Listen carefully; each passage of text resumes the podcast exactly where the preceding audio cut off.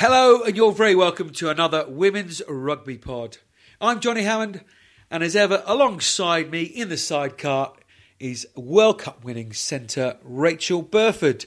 How you been, Burf? How's your your week in easing of lockdown going? Yeah, obviously it's um, been a little bit different now. Lockdown's easing, so you can go and meet up with a few people, you know, with all social distancing measures in place still. Um, but yeah, no, our routine's very similar dogs, training, working, that kind of thing.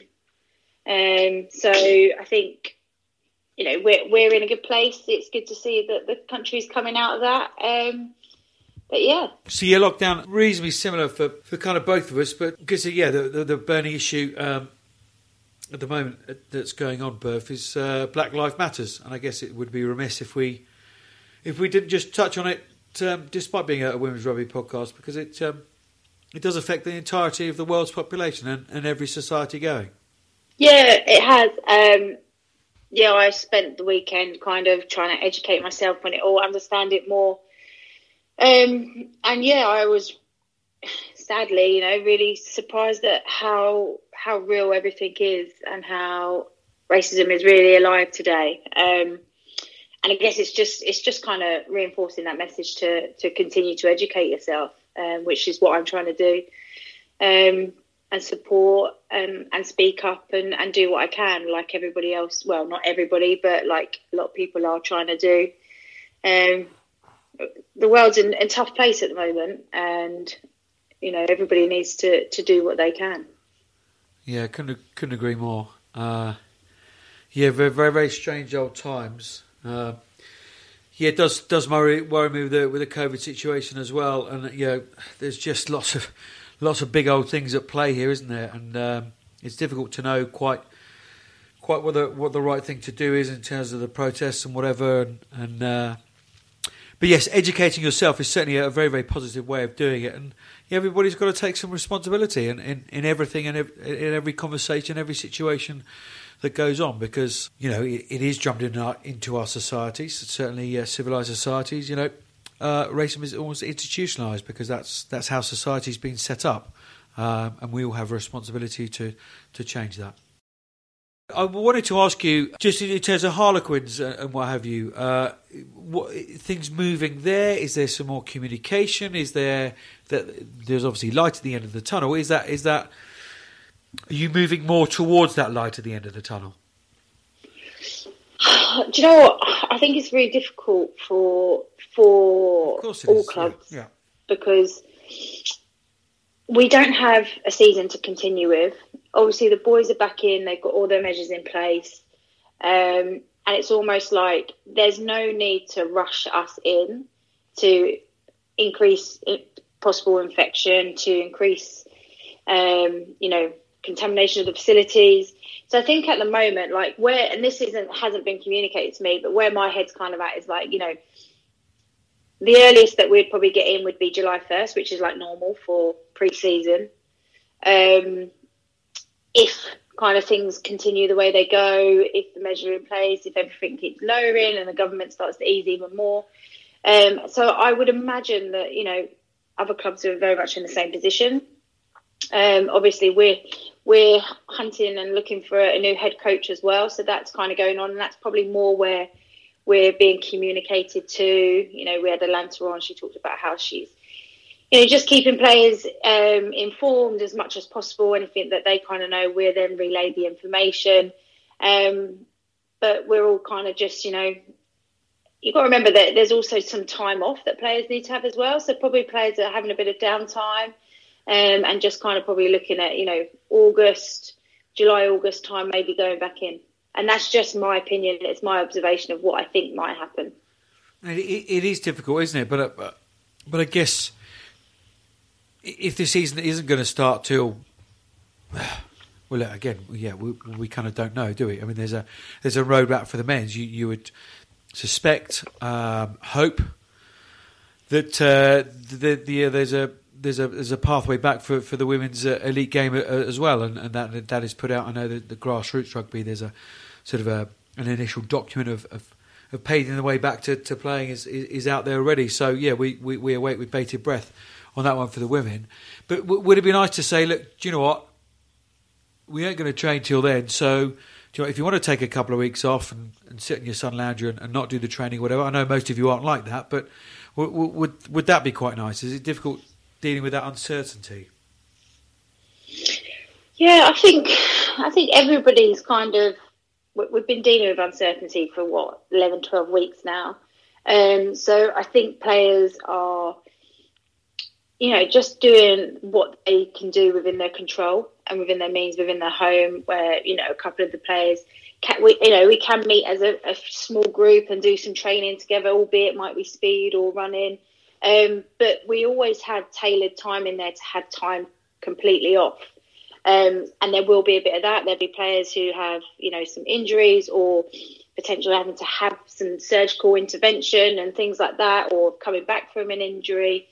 Um, but yeah, I think I think everybody has got to a stage now. Well, certainly I have. It's kind of like we're ex- we've accepted where we are. We know that there's no rugby going to be played for women between now, as in the league's not going to be finished off or anything like that. So I would imagine that a lot of players are reevaluating their situation, thinking, right, okay, let's think that pre-season might start in July, so I need to make sure that I'm ready for then. If it's not then, then I need to make sure I'm ready for August. So, that, so I think the best mindset is to kind of think, right, we're going to we're going to be training on the first of July, like we always are for pre-season. Get myself ready for that, and then see what comes. You know, the the hope is that the league will start in September. Um, but again, we have to wait for government because I don't know where our league fits in. Is it elite? It does elite mean paid professional? So where like we I don't understand those questions are like, you know, where do we sit on that graph graph of that the RFU sent out? So are we grassroots or are we seen as elite? Like, you know, for example, the Women's Football League.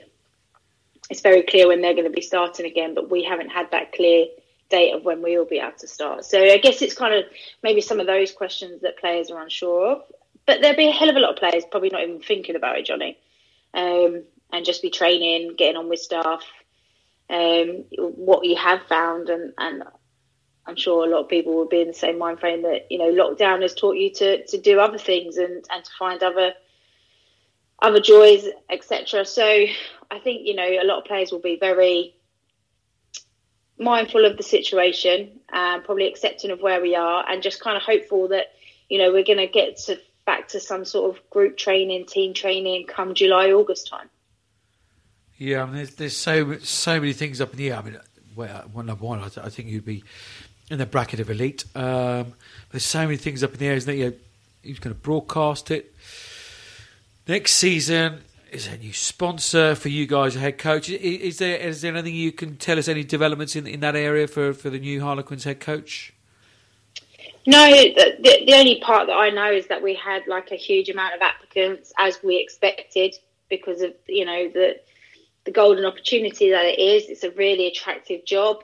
Um, and you know it, it doesn't just sit within the UK. There's been some overseas interest, so I think, you know, I'm assuming here, but I'm guessing they're going through a shortlist process and then we'll begin interviews again. What do those interviews look like? I think, you know, normally you'd have a coach come in, meet players, do a session. and that's obviously not going to happen before they appoint somebody. So I guess they'll be working all of that sort of stuff out. Um, but what I do know is that there was um, a, a big pile of applications um, which is, is really exciting to see how attractive, you know, such a exciting job that's come up within the game. Yeah, I mean, I personally, I mean, I can't wait to be your boss on the podcast as well as on the training field. Application is in. No, it's not. It's not. I have, I have yeah, been applying for a few others, and yeah, did did an interview for a coaching job uh, over Zoom. Just yeah, bonkers, really, really bonkers. But uh, anyway, and the really pressing question, uh, I'm sure it was certainly on my lips, may well be on the listeners' uh, lips as well, is, is how is the sofa coming on? uh, well, the weather changed, didn't it? So we're not. We haven't progressed. We're not talking about the the weather changing, uh, Rachel. We're talking about how your sofa is coming along. Your three by three meter sofa. Yeah, well, it's arrived. not progressed because it's been raining, and obviously it's outdoors. I can't paint wet wood, can I? It hasn't been raining. What one small shower the other day. Are you joking? Oh my god, you should have seen the downpour that we had. And our garden's on a slope, so everything drains down onto the patio. And like um, our gym little setup that's got a little gazebo over it. Oh my god! It, oh, so I went up to check on it. We had hailstones. Like it, it was only for about an hour, but it was so much rainfall coming down. So I was like, I'll go and check on the the gym. Like ran up there because it was belting down. I got soaked just from kind of running thirty meters up the garden. Got it under the gazebo and where the water was so heavy, it kind of bowed on on the top. So I'm trying to push all the water out. And oh my god, Johnny! Every time I didn't learn, I kept pushing it out, and it would just fall all over me, on my head, all over me. I was soaked from head to toe, trying to save the gym from getting absolutely flooded. And it was just, and that's how much rain we did have. We had a lot here. I don't know what it was like in the countryside for you, but we had a lot. So that's halted um, any further developments um, and furthermore, our cushions haven't arrived, which apparently they were meant to arrive by last Wednesday, and it's now Tuesday. And I phoned them yesterday, and they said, "Oh, they'll be there on Friday." So it's it's coming along. It's gonna look. I put a definite ready by July first. Okay. Oh right. That's what I'm going to put. I'm going to put that out there. Sorry, I just uh, just nodded off. Um, wow. You asked. You got. Thank you very, very much for the um, overly detailed response to the sofa question. well, let's get our first guest uh, of the show on, and what a huge, huge privilege. I think only our, only our second Australian, our second Wallaroo on the pod. We had uh, Chloe Butler uh, sometime last year, but uh, this lady is uh, is Australian royalty, isn't she? An Olympic gold medalist in Rio 2016, Commonwealth silver. She got a World Cup bronze. Made a Wallaroos debut some 12 years ago now. She's already been to three 15s World Cup and she's been awarded the Order of Australian Medal. So absolutely delighted to say that the Wallaroos legend Sharni Williams is on the WRP. I'm Stacey Fluhler and you're listening to the Women's Rugby Pod. It is a huge, warm WRP welcome to Sharni Williams. And on the other end of the world, uh, very good evening to you, Sharni. Thank you so, so much for joining us. Um, we've had a few legends on the pod before, and you squeezed very, very nicely into that bracket as well. So thank you so much for, for staying up and, and coming on for us. No, thank you so much for having me. This is uh, absolutely awesome to be on this podcast. There's some amazing uh, women's rugby players been on here, and I'm very fortunate to be here. So thank you so much for having me. Oh, that's very, very kind indeed. How how are things down your way? Obviously, we're, we're, we're at a different stage up here in the UK in terms of uh, the COVID situation and lockdown. Uh, on a sort of personal level, um, how are things? How have you been amusing yourself? How difficult has it been physically and mentally? Yeah, I guess um, it's it's been challenging. Um, everyone's had some challenging moments. Uh, there's also obviously been some um, bright sides out of it as well. But um, I guess guess to start with was um, training on your own. I mean, a lot of lot of athletes that are in team sports uh, know how hard that is, and it's so much better being able to to train with your teammates and smile and have a laugh and I guess that takes away a little bit of the pain. When you're training on your own, you're actually in the trenches on your own mind, so you, you feel that pain. And I guess the beauty of that is is coming out the other side of that and knowing that you can do it on your own. But also when you get back on the paddock, it's it's that bittersweet to have your teammates around. Um, I guess I guess with us it was pretty pretty tough. Uh, we all got a sixty percent pay cut through from the players, to all the players. That's Super Rugby as well. Um, so that then, you know, myself being an older player and, and having a family um, meant that I needed to go back into the workforce. So lucky for me, I work at F45 on my days off anyway, so I've already already had that job lined up. So I just started doing some virtual Zooms, which was very interesting and out of my comfort zone, but I'm nailing it now. um, well, you two just seeing people on the that, screens. You two can compare notes with that, certainly. Oh, oh yeah, yeah definitely. So weird. It's so weird.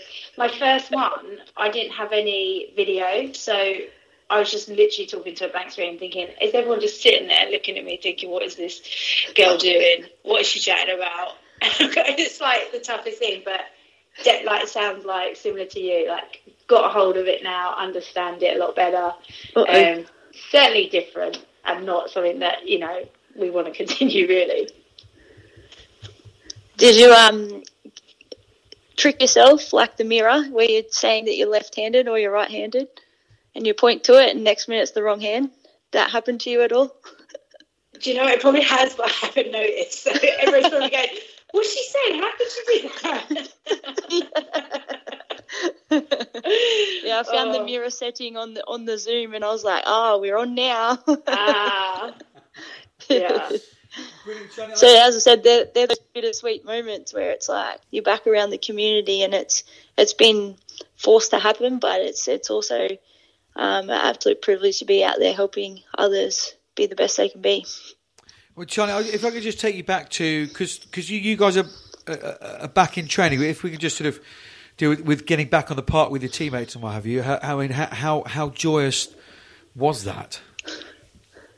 Oh, if you could see my face right now, the smile is from ear to ear. It was the best feeling, um, and just being able to be around them and um, having the the conversations of, you know, what was the best experience for you or what was the worst experience. Um, just knowing that you weren't alone in, I guess, in around the the COVID, you were actually being able to understand um, what other people were going through as well, and yeah, just being able to throw the footy around, you know, not throw it at a goalpost or try and teach my partner how to catch because I had to throw a few thousand balls at her, and you know, it was um, yeah, it was really awesome. I think that's really like interesting. I wonder how many teams, when they get back together, go actually have a discussion around, you know, how was it for you? What what did you struggle with? Or do they just kind of put that behind them and crack on and move on? When actually, it's probably really valuable to talk them out, understand each other, understand each other's struggles and triumphs, etc. Because all that's going to do is you know connect you all on another deeper level that you already all are on. I just find that quite fascinating. Yeah, well, I guess I guess as a team, you just want to feel valued and and wanted and belong a part of something. So when someone asks you a question about how your life's going, like being able to sit and listen to it and then actually understand that person, it it makes them be able to be who they want to be within the team as well. So I think that is pretty valuable for us is is understanding what went on um, during COVID and what things can we help with and what things um, did you get out of it as well. Sharni, did you did you feel a little bit a little bit helpless because I mean very very well documented just what incredible support you threw yourself into doing everything you could uh, when you of course were ravaged by by those incredible fires. Um, well, just yeah, there's a sense of helplessness with this with this COVID, isn't it? You, the, the, fact that you can't do anything, and actually the best thing you can do is is almost kind of do nothing and stay away from everyone. Um, how difficult was that for for an all action lady like yourself? Oh, it was absolutely heartbreaking. Um, you know, uh, I guess when you when you see it hit around areas that you've grown up around. Um, when you know the people that have lost their houses, um, it becomes really personal. And you know, I'm a pretty an emotional person, and um, I did. I felt so helpless. I didn't know what I could do. Um, I actually grew as a person, though, um, using my profile. I'm not one to go out there and and really talk about myself too much, but um, to be able to use it for my community, I, I really grew and um, wanted to find a cause and a way to be able to help help my community. You know, to think that you know we're famous for Batlow apples, so famous for apples, and to think that that could be wiped out, uh, it still is a possibility. Um, we've lost quite a lot of, of orchards, and we won't know until the next next season comes through. But yeah, to think that we're famous for apples and that could could be you know completely wiped out is is pretty nuts for a population of thirteen hundred people. Yeah. So you you stumble out of that and, and do what you can, and yeah, uh, as you say, using your profile, which is not something you, you comes comes naturally to you. Uh, you stumble out of that and sort of get yourselves back on your feet. Then you're into the COVID situation, and of course now very, very well documented the, the financial issues which surround Australian rugby. Uh, you mentioned earlier the 60% pay cut, you said, and that is just a huge, huge chunk. So, sort of, what, what's driving you to, to stay on, Sharni? Is it literally that, that moment that you, you get, get back in that, that team environment? Yeah, yeah, 60% pay cuts um, pretty tough to take. Um, but it's it's also you look at it and it's like, is this going to help rugby survive? Um, you know, I'm one of those older players that's come through the ranks and playing because I love it. You know, we have to actually go out and fundraise to be able to go away and represent our country. Um, a lot of window washing, washing cars, lining up at the lights, going to Bunnings and um, doing sausage sizzles, that sort of thing. Um, and then for it to become professional, we've led this legacy for uh, women's rugby, and to think that it's, it's starting to go backwards um, is pretty heartbreaking. Um, to not know the unknown, I guess that's that's the biggest thing in this whole COVID situation is we we don't know what's going to happen. Um, and as an athlete, you you're putting goals out left, right, and centre to go. Yep, I'm going to reach that goal. I'm going to reach that goal. The only goal that we, we can try and reach now is is the Olympics. Um, so yeah, it's pretty pretty big whirlwind, I guess. I've heard this from many players. A lot of players are kind of looking at the Olympics this year was kind of going to be their last thing that they do before they move on to whatever chapter they want to do. But within that, also their contracts were kind of coming to the end at August as well. So now everyone, there's a lot of people, a lot of players in a really vulnerable position, unsure if there is going to be a contract for them beyond that. Uh, there a few yeah. of your players in the same sort of position? Yeah, so there's a few players that, um, you know, it's going to be their last hurrah after the Olympics. Um, I think there's quite a lot in, in sevens in general.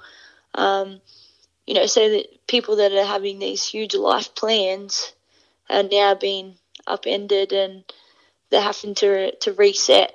I mean, the beauty of this whole thing is um, that it's 2021 Olympics. It could have been 2024, and the whole dream could have been gone um, for a lot of those players. Um, so you, you can, can count your lucky stars for that, but at the same time, it's it's it's your whole whole life plan that that has been upturned, and then once again the unknown. Most people's contracts, even our contracts, are are August as well. Um, a few people have been uh, laid off as because obviously the state that Rugby Australia is in, um, we haven't got enough funding to be able to keep uh, the amount of squad, the 24 players anymore. So, um, and we're not sure how that's going to look um, after the end of June either. Um, there could be more players gone, or um, yeah, just depending on what people's lives are like as well. Because we've lost lost one player um, as she wants to go go and live live with um, her husband. So you know, they're they're the things that and the decisions that people are making. Yeah, big big big changes. Look, I, I think it's it's realistic, isn't it, that um, we're all in a lot of unknown, whether you're you know, somebody running Rugby Australia or, or you know, Prime Minister or whatever. There, there's lots of unknown. So there is some empathy and some understanding from, from all of us, of, of, course, about this.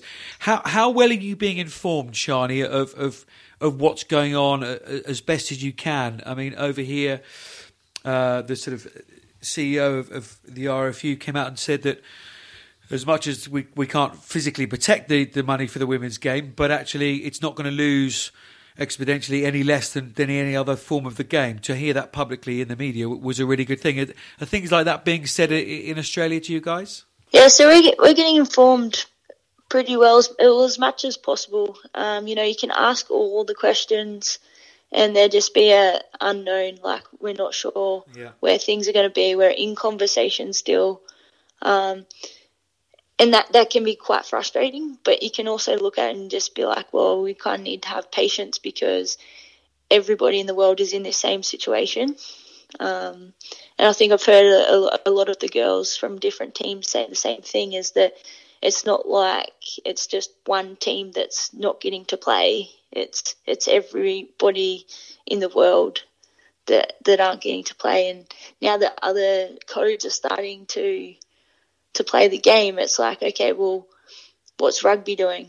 Where where are we at now? And that's they're the questions that we we're starting to ask. And you know, we see Super Rugby in New Zealand starting up this weekend. Um, so it's like, okay, when's Australia going to start? Um, but yeah, it, it's it's all about asking the right people because not everybody knows the answer. Sharni, has, has it changed? Because as you say, obviously it was due to be the Olympics this summer. Then obviously got the 15s World Cup, uh, which would have been your, well, could be potentially be, be your fourth. Is that right? Yeah. Fourth 15s World Cup. My goodness, and still only 19 years yeah. of age. It's incredible. Um, Isn't that crazy? um, still look that young too, mate. Yeah, yeah, yeah. Oh, 100 percent, hundred percent. Not arguing there. Um, uh, how, how how difficult is that for you? A motivation. Um, I'll, I'll, I'll, word this carefully, but probably coming more towards the end of, of, of your career than than anything else. How, how, difficult is that to, to keep the motivation, or is the motivation as, strong as, as, as anything? Uh, it's as strong as ever. Um, I haven't lost it yet. Like I'm still, you know, they talk about when you want to retire that you're you're over it and you've had enough. Um, I'm still loving running around with these these young girls and um, putting the old mind to test. Um, you know, I, f- I feel a million bucks like getting faster, uh, and that's that's unheard of at my age. So, you know, I might touch wood here, but yeah. um, yeah, I feel I feel unreal, and I just love seeing it as a challenge, um, a challenge to be able to go to the Olympics and then back it up with a with a World Cup. Obviously, I've played sevens and fifteens before, and they're completely different games. You know, coming back from from sevens to to fifteens, uh, I wanted to hit every single ruck in fifteens, and you know, you get pretty bucketed trying to do that. So um, I'll have to learn how to do that again.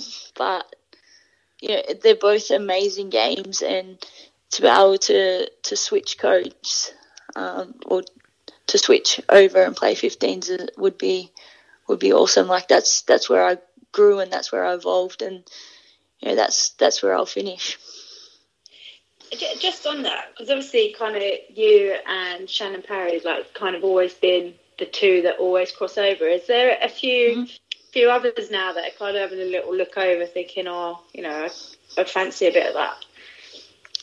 Yeah, I reckon there there'd probably be a couple more. Um, obviously, with it being in New Zealand, it's a bit bit closer um, for us to travel as well. So the old jet lag will be a bit nice, but um, you know, I think we've grabbed a couple of 15s girls as well into the sevens program. Um, just having that the basic awareness of of the, uh, the rugby game rather than it being touch or um, netball or something else. Just being able to get stuck in, and you know, you probably can see that our team's not very big. Australia's never very big, so that that physical side um, is probably our downfall. So so bringing some 15s across uh, has really really helped us. So I think you you'll probably see this next World Cup a couple more sevens girls going into it. Um, you know, we'll still have to have that chat, obviously, with the CEO and, and that sort of thing. But, you know, Shannon and I fought pretty hard um, in the 214 World Cup to try and get get exemption to, to play in that, and um, we were able to, to get across the line. So uh, it's a no brainer for for some sevens players to come across to 15s, especially in Australia. We're we're not um, we haven't got a lot of, of depth in, in the 15s. I, I mean, we're just going to just going to go back and say, I mean, you you got the full set. You got a, a bronze. That's World Cup sevens, wasn't it? Uh, silver at Commonwealth, and of course gold gold in Rio. Um, a little, little bit conscious. We sort of unfortunately the, the chat has been on, on, a little on the sort of on the negative side. Let, us go back to, to Rio and, and and winning that gold, Johnny. How, just just take us through a little bit of that tournament and just the the joy and elation and pride. Um, well, obviously starting off pretty well, was able to to get across the line for the first try for the Australian team, so that was that was pretty exciting. Obviously, it was against Colombia, but I'm taking it. Um, yeah, but and history. then and then uh, having a bit of a scare in against USA um, to draw you know, Chloe Dalton's boot. That was one of the, the best kicks. Um, and obviously in that crucial moment, but then having that scare of Ellia um, down the sideline and having that huge head knock um, was was massive. Um, but I tell you, leading into the final, I remember us being in the the sheds, and it was delayed, and um, we are in there belting out songs. If if you've seen us, we, we are a singing team. We can't sing very well, but it, it gets us up and gets us pumped. So we had um, Zac Brown Band, Chicken Fry was was our go to song. Um, and we I don't know that one, We're belting it out, trying to get ourselves pumped up and amped up. Um, our SMC, I remember Craig Twentyman was banging on the walls. Our coach that now, John Manenti, was also banging on the walls. Um, and Walshy, Tim Walsh was just sitting in his chair going, How good is this? And it was it was a moment where it was we hadn't even played, right? We're all just carrying on like we've won. And none of us even had a second thought to think, what are we doing? It was just everybody was in the moment on the same page and clicking. And as soon as we had walked out onto the field, um, I think we, we all looked up. We all looked up at our families. They were just sitting down uh, at the goal end, and there's just yellow everywhere. And we all looked at each other, and it was just a, a, a surreal moment where everything's just quiet. There was so many people yelling, but it was just this eerie feeling of looking at each other, going, "Yep, this we're on here." Um, and f- from then on, it was just it felt like we were winning every single thing. You know, I've watched that game back so many times, and I'm like, "Whoa, we didn't even play that well." Like, yeah, we played good, but we didn't play. You didn't play the best game and that's what everyone thinks, I guess, is that when you are playing playing in a final, you have to play your best game ever. But actually, when you get to a final, you just have to do your job. You just have to play your game. Yeah, you have to be better than the other team, but if you're trying to be better all the time, then that's when mistakes can kind of happen. So I remember Walshy saying to us that the gold medal was up on the crossbar and we were protecting that gold medal. That gold medal was already ours, but we had to protect it. And so we were getting off that line, um, getting up, and then I remember Portia, poor Portia got sent off, and she knew it. Uh, it was it was heartbreaking to see, but it was also like, okay, this we had been prepared for when there's a yellow card, we need to speed it up. And so, yeah, we, we were speeding that game up. But you know, they they scored two tries on us at the end, um, and we were still calm and collected. Remember Michaela, or Kayla McAlister's try was, you know, straight through the middle, um, and we were still just calm and collected about it. Like it was still that sense of, oh, we've still got this.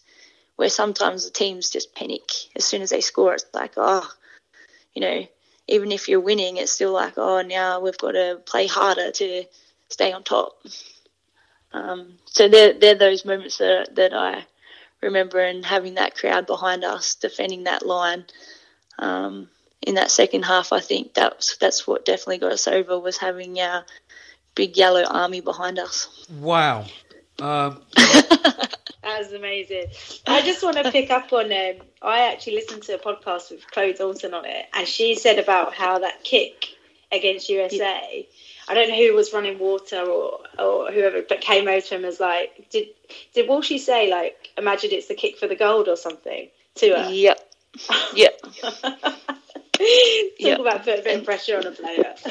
Yeah, But in a and good that's, way, in a that's good how way. she performs under pressure. Like we had been working since 2014. The day we became professional, we went, okay, this is it. And every day we would, well, she would give us a scenario, and we would have to perform it and do it. Okay, all right, you're, you're 10 down. What are you going to do? You're 15 out from the, the try line. You take the tap? You take a line out? Like all those things would we'd have to um, decide. Did, did you guys like you judge yourself on each training session and like be like, was that a gold medal winning performance or not? Yeah, we like, sure did. brutally honest with each other when it was and when Yeah. it wasn't. Yeah, so we had these um, ping pong balls, and Walshy had painted them gold, and he'd calculated how many days until the Olympics, and we had a bucket, and it, there was a line. So there was a line for um, poor performance, and then like gold medal standards. And if every um, training session, someone would be um, like an emperor would run run the session and if we had performed, we would get a gold ball in the into the bucket, and if we hadn't, he'd stand on it and crush it, and we'd be like, okay, so we have to perform because we don't want to see that again. so it was just just that mindset. Yeah, I think it's such a, a useful like visual tool. But who was like the toughest critic out of you as players, and who was kind of like the one who was not soft, but the one that was kind of like, oh, I don't want to upset anybody. I thought we did all right. Um, so who are those kind of characters in that team? Um, you probably a few of them. I think at that that point there was probably definitely Ellia. Ellia was kind of like, oh, yeah, girls, I think we trained well. And we're like, we train like crap, man. Like, what is wrong with you? You know, and, she, and, and we'd be like, where were you? Were you even watching that session? Were you even a part of that session? yeah, so we- we'd be then grilling each other about it. Um, then there was probably we've got a f- fairly few honest people that would just you know let loose on each other. Um, but yeah, I'd probably say yeah, it's ju- probably just earlier because most most people would just be like, oh, yeah, that wasn't very good. Is that just because like Ellia was cruising around everybody, so it was probably like, well, yeah, I was Yeah, well, good. did, hey. But we had the best session because I scored 20 tries. no. yeah. Well, I, what I wanted to go back on it, and it, and it's a point that um, I've heard you, you both of you say now, um, and also the likes of Giselle Mather in '94 and Gary Street said it as well. Was uh, ahead of those those finals, just this, just just something inside you that you know you're going to win, and it, it sounded like. Exactly the same in Rio for you, Sharni, and I know Burf, you've spoken about it Yeah. in 2014 as well. Didn't really matter what happened in the game you there was just just something you just knew you're in that place um, that you knew you're going to Yeah. win. That's almost uh, yeah, undescribable, isn't it? Really? Yeah, it, is pretty crazy, but the more and more I play, the more I realize it's all about like process, preparation, um, and making sure that you've done everything you possibly can and going to leave it out there on the field. Um, and it's really hard because you're in a team sport. So if not everybody is in that mindset or not everybody thinks that way, Um, people have to perform differently. It can kind of be that those one percenters that don't go right for you on the day, and especially in sevens, like it's just the the bounce of the ball. You know, it can be wrong, and that that's a try, or you know, miss tackle, things like that that don't go right. But at the same time, it's the mindset. If everybody's mindset is okay and feels like they do when they're out there, like um, like we were just describing, it's um yeah, it's pretty surreal sort of feeling. When you were actually describing it, I, it took me back to that feeling in 2014 where it was like it didn't matter what anybody else did, we just knew. Yeah. And it was just, it Yeah. was a feeling. And it, it wasn't like something that we ticked a sheet, done that, done that, done that, or now I feel like this. It was just there. Um, Yeah. um, but I think it comes back to that kind of preparation thing. Like, you know that you've done everything and you know that, that everything will be enough on the day. Um, Yep. yeah, so I think that's maybe also why my goosebumps started coming when you were describing it to to give us those kind of vision insights to what that changing room was like and, and to, for Walshy to be sitting there thinking how good is this not girls Yeah. switch on be quiet focus like just kind of everybody on the same page um, Yeah. it's really insightful for our listeners to kind of be in a, in a changing room where you believe that gold's going to be yours and I love that thing about put the gold medal on the, the crossbar yeah, the the more um more coaches you have and the the more training and things you do, the more things you pick up as well um, on what works for you or what can work for the team, and that can be that can be good, and sometimes it can be be detrimental as well because you're trying to live the same ways as what was was winning for you. So yeah, How- it's cool cool to be able to describe to you. I'm I'm glad you guys could feel that. No, no, absolutely, hundred percent. Johnny's I, probably crying, aren't you, Johnny? You're probably thinking. you know, he's going to go back and watch the game and be like, okay, Yeah. there's the crossbar, there's the medal. Um, Hundred percent. it's, it's, it's, it's funny. I've just pulled it up on the computer You're in front there, of me now. Johnny. you might be watching it now. he's like, I feel left out. I've never had that feeling before. Yeah, yeah, you're right. I'm not a World Cup winner. Oh, here we go. The 15s or sevens. Damn. Oh, You give the, the wrong idea of, of, of me to, to people. With I'm an emotional man, but I'm happy to wear my emotions on my sleeve. I so, think Sharni, healthy this thing. this is why we're not on Zoom because if we're on Zoom, you'll be able to see him crying. Oh. Which we had last week. He's an emotional man. Goodness gracious, and, ah. and never be afraid. we of your get along well, mate. There you are, then perfect. What I wanted to pick up on, because obviously off the back of that, then it's even more prevalent. This question is it always fascinates me, and I and I think it's it's so underplayed and so undertrained and underprepared in in in, in all elite sport. But is that mental side of, of, of the game? How, how much of you?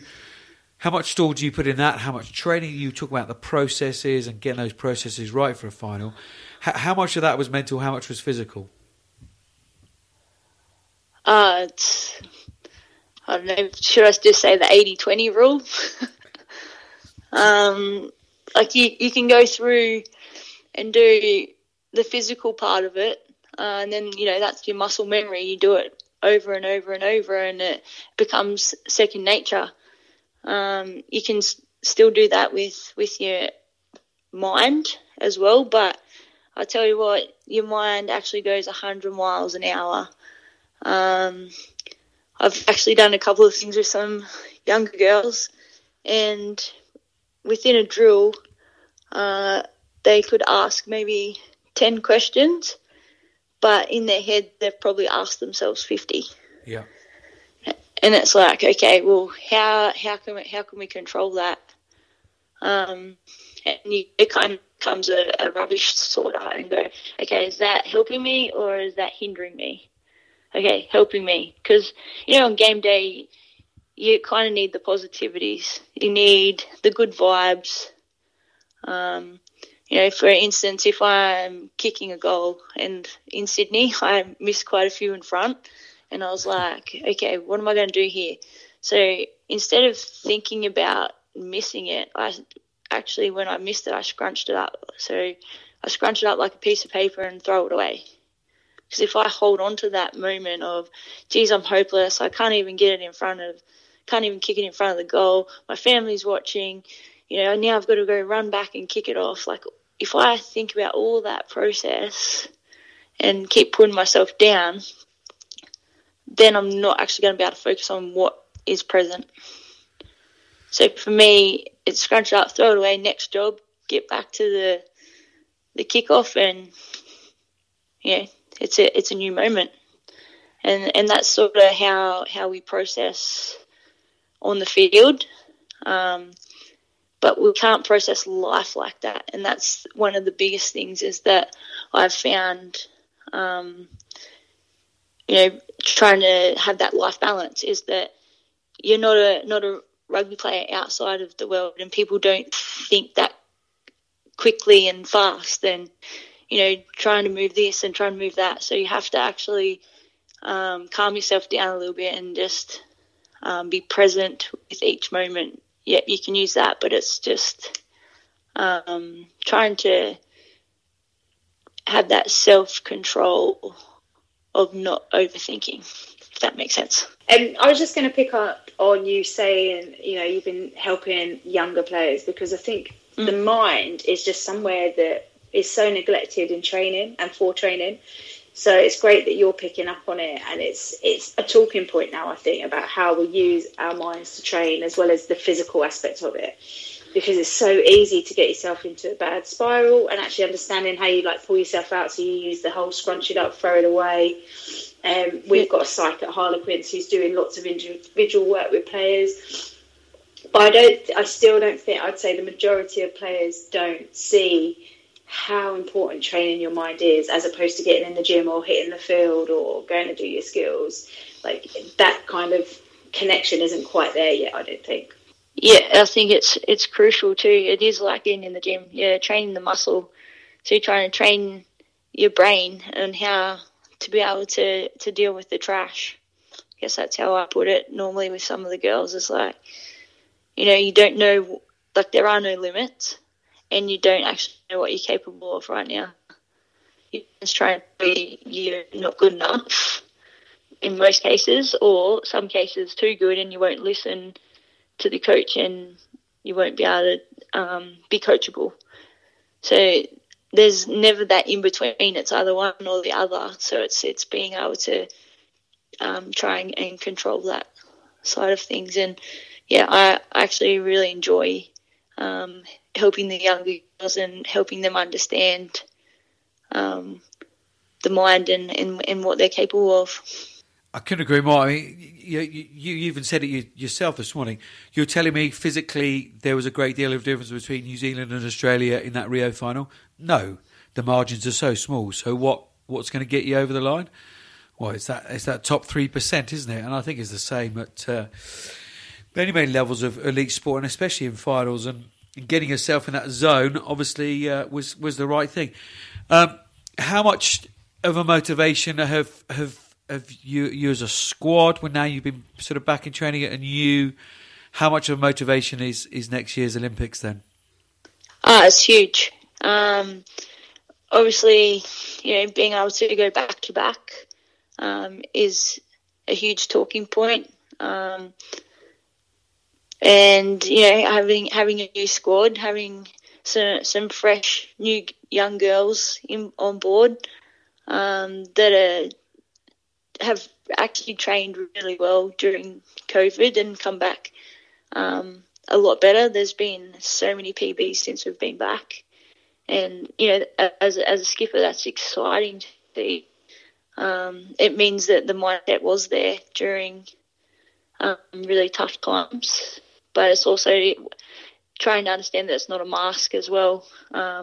That they've just masked the situation with training really hard, and that's what some people can can do. So back to that mind part is is um, a way of being able to see it, but um, you know, it's, it's that carrot that's that's still dangling there. You know, I've I've been to Olympics, I've won a gold medal, like that still is crazy to say, um, but to be able to to say you go to another Olympics in a lifetime, like it's um, it's in, inspiring to think that you you can definitely be there, and that's that's a massive driving force. it's it's, it's inspiring listening to you. I mean, you made your well, you've been playing for Australia, representing your country at rugby for what twelve years now. Yeah. Yeah, why not? I mean, another yeah, year, no quite some time. Isn't it just? And as you say, still only 19 years of age. It's quite incredible. Um, um, so, Sharni, if, if you if you could uh, put on a summon a, a, fairy godmother and say, right, I want to write the next 14, 15 months of, of, of my life, my career, with the Olympics, with the 15s mm-hmm. World Cup, all that kind of stuff. Uh, how, look, it's a hypothetical question because the COVID situation or whatever. But how does the next 14, 15 months look for you if you could do everything that uh, that you wanted? Um, it looked pretty amazing. Um, obviously Olympics, having another gold medal, uh, going to a World Cup, and being contender. You know, with uh, 15s, with our best position was third. Uh, that was 2010. Uh, to be able to make a final would be absolutely awesome, and you know have family there watching. Um, but the, I guess the most exciting part, obviously, um, is trying to get these grassroots going, getting more kids involved in playing the game. Um, you know, without rugby, uh, it would I would definitely not be this person. As you said, I've been playing for 12 years. That's you know half my life. So, well, if I'm 19, not really, but um, you know, like the the amount of things that the game has given me, um, I'm really excited to be able to give back. And you know, I've jumped on board Slow Coach, so it's a virtual so I can coach anybody in the world um, their skill, and I can't wait for that to take off and be able to connect with people all over the world and and give um, the knowledge that I have learned over my my last twelve years and make sure that the the game stays um, amazing in in Australia. Uh, we've we've put in way too much time and effort. We've led this legacy for a long period of time, and it it'd be sad to see it go and, and no kids be able to, to be playing the game. I know I know it won't be there, but um, I know it won't go to that way. But I just I just want it to thrive like soccer does, like cricket does, like NRL does over here in Australia. It's it definitely deserves to, to thrive and be more than just an international game, like a grassroots game. So what what needs to happen then, Sharni? from the from the powers that be. Cut. There's, there's no money issues. What what what structural things can, can aid that, that, that grassroots and, and rugby being a, a, proper competitor in what is an uber competitive sporting market in Australia? Yeah, well, obviously, there's obviously competitions need to happen. Um, our Aon series is great, but it's obviously been postponed to January, and that's where we get our sevens girls going. Our um, Super W uh, where they lost the last three games were postponed. Um, it's it's just definitely more more tournaments, more rugby for people to be able to see, and it doesn't have to be in massive st- stadiums. You know, the marketing side of things needs to be better. Um, there, there's so many things that that need to be better for women, but for for rugby in general. Um, that I'd I'd just love to see it, it thrive ten times better. You know, getting playing cards. After um, I guess a lot of people have probably seen uh, Michael Jordan's on Netflix, and I just remember when I was a kid having basketball playing cards. Like we tried to do that for the sevens, but it sort of fizzled out. It's like let's get that out there and, and about and get kids around collecting cards and talking about their favourite players and you know things like this, uh, podcasts, like making people aware of of who plays the game, not just the people that score the tries and do all that. It's it's the the try makers that need to be be advertised and find their stories as well to make uh, the game better and people actually aware of um, who is playing this amazing game. So they need to, yeah, people people need to see it. Yeah, I mean, Gus Pichot, who was obviously running for, for chairman of World Rugby, was was talking about having a why isn't there a better rugby computer game? You know, have the likes of FIFA and what have you, and it, and it's all those kind of things, isn't it? Um, so so many good and, and fresh ideas um, out there. Sharni, I'm excuse me, I, am conscious we've almost taken an hour of your time already. Um, it's been absolutely fascinating, as I said. I could talk to you all day long. Burf, any anything else from you?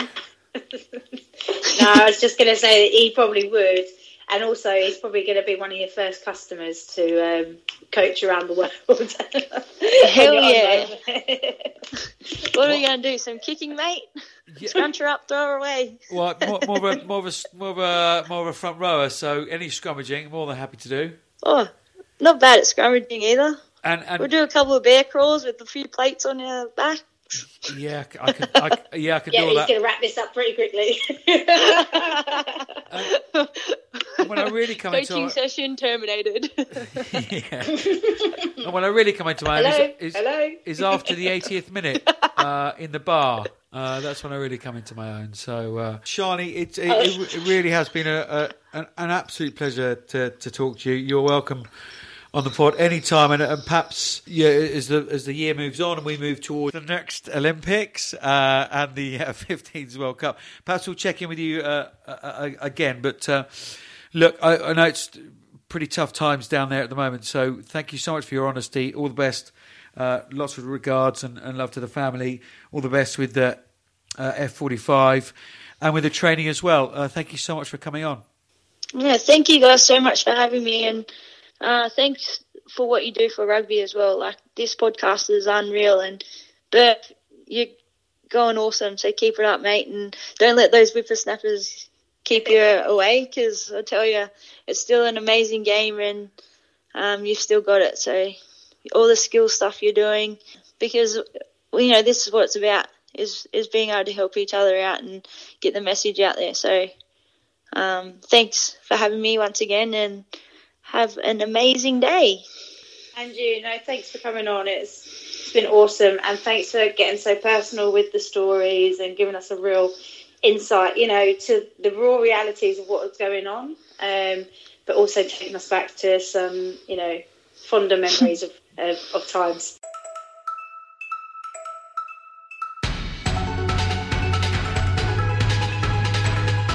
I'm Abby Brown, and you're listening to the Women's Rugby Pod.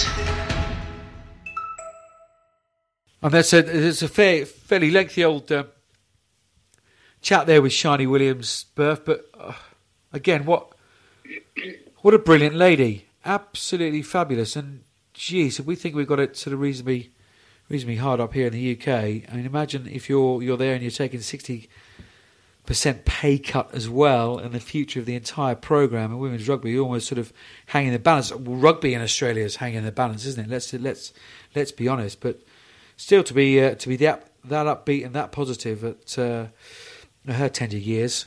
What a what a smashing lady. Yeah, like got a lot of time for for Sharni. I think you know right from the get go, she she just gives us such a honest opinion, her thoughts on really what's happening right now, and I guess that just reflects you know the leader that she is. Um, she she doesn't worry about what she says to upset others as long as it's the right thing.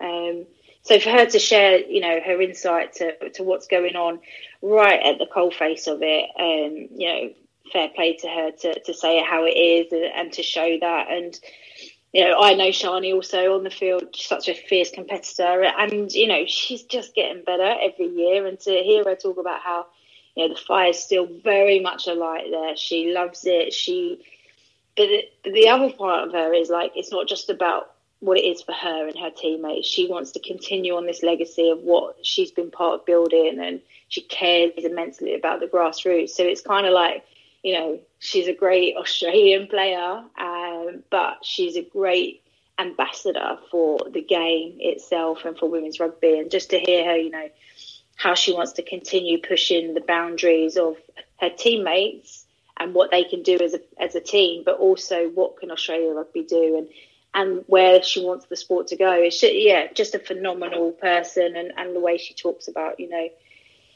what it is going on right now, but also you know some of the good times as well. It's great for us to go back and live those moments with her. Yeah, I thought she. I mean, I've heard her on interviews and what have you. Not had the the, the privilege uh, of meeting her, sort of one on one, but she talks exactly how she plays. Yeah, very honest, earnest, not fussy. Um, yeah, great leadership. Leads, yeah, plays from the front, leads from the front.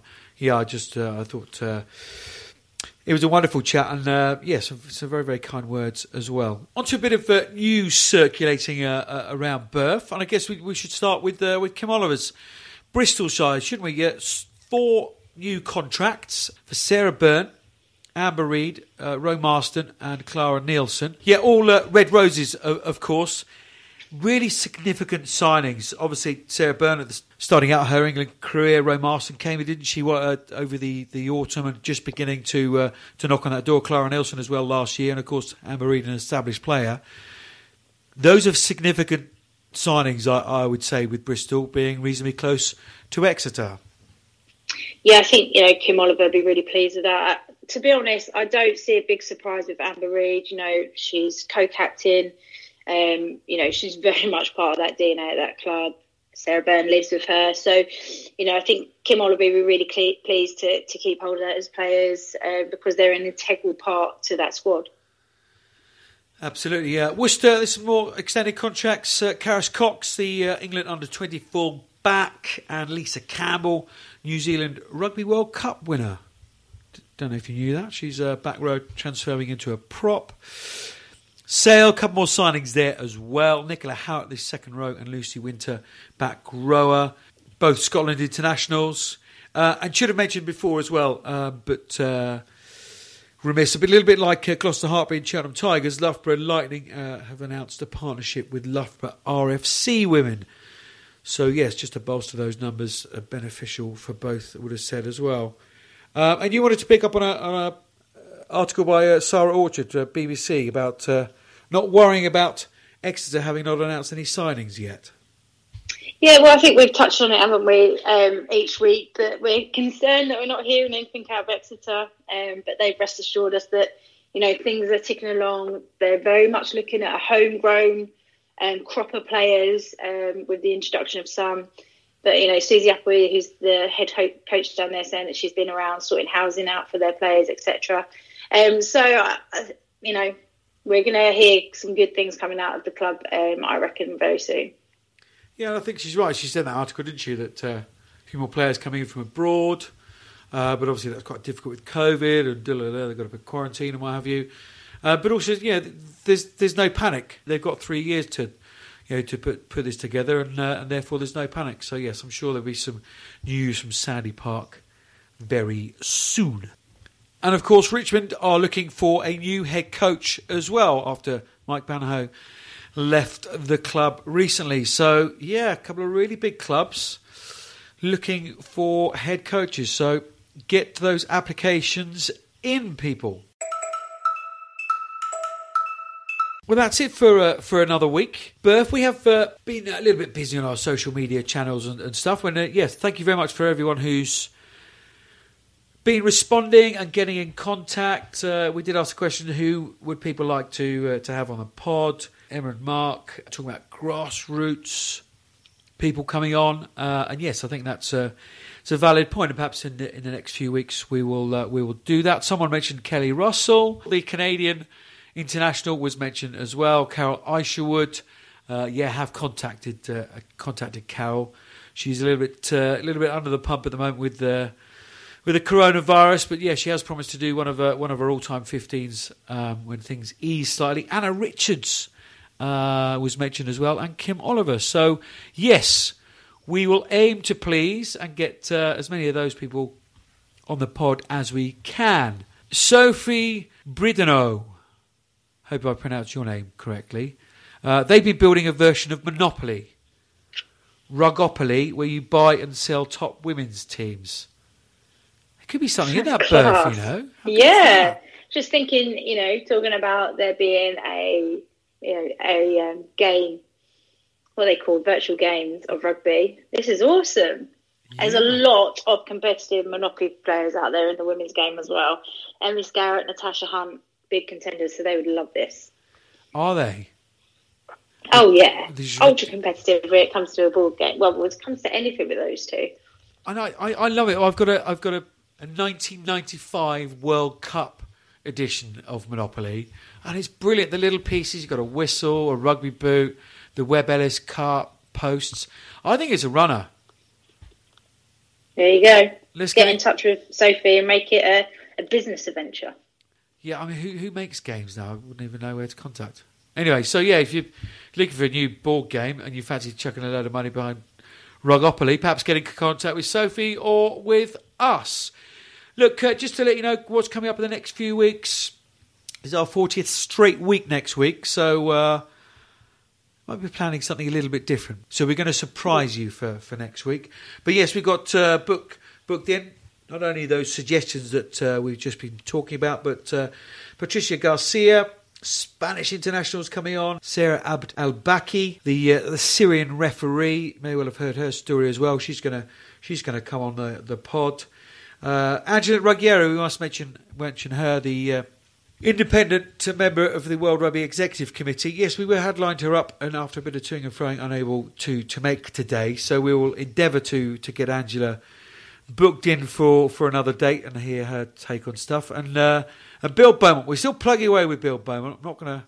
I think I've mentioned already. I'm not going to let that one go till uh, till we have Bill on. So uh, yes, those are coming up in the next few weeks. Oh, must just mention as well our mini lockdown series this Sunday morning is Fiona Stockley, a, a trailblazer in the women's game, a waspy through and through, and the lady who's basically driven forward the uh, the women's section of the Barbarians FC. She's going to choose an all-time Barbarians 15 for us appropriately. Um, so yeah, it's really really fascinating that one.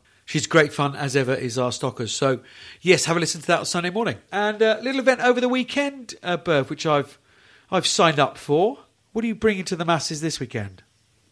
Uh, yeah, so this weekend I obviously at the start of lockdown did a bit of a lockdown squad online, and now after doing a number of Zooms with lots of different teams, I've decided to do a couple of sessions this weekend where it's completely free for anybody, any age.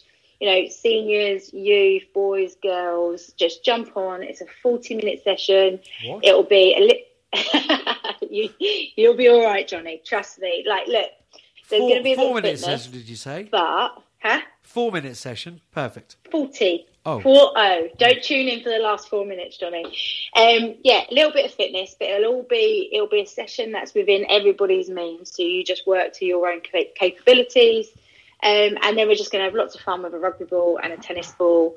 Um, and yeah, and hopefully everybody will get something out of it. The things that I'm going to do on the actual Zoom, you'll be able to do on your own away from a Zoom. Um, so yeah, it's just this weekend, Friday, Saturday, Sunday, you can select the time or and the day that you want to come on. It's really simple. Uh, if you go to my website, www.burfordacademy.co.uk, um, and all the information's there. But yeah, hopefully get lots of people to sign up. I've got the brilliant Megan Jones from England Sevens who's joining on. I've got you joining. Got all clubs Whoa, from all across the country um, joining in. So just it's just a really cool thing to do with the rugby community. Yeah, absolutely. And I mean, what? what just a couple of things. What? What do people need?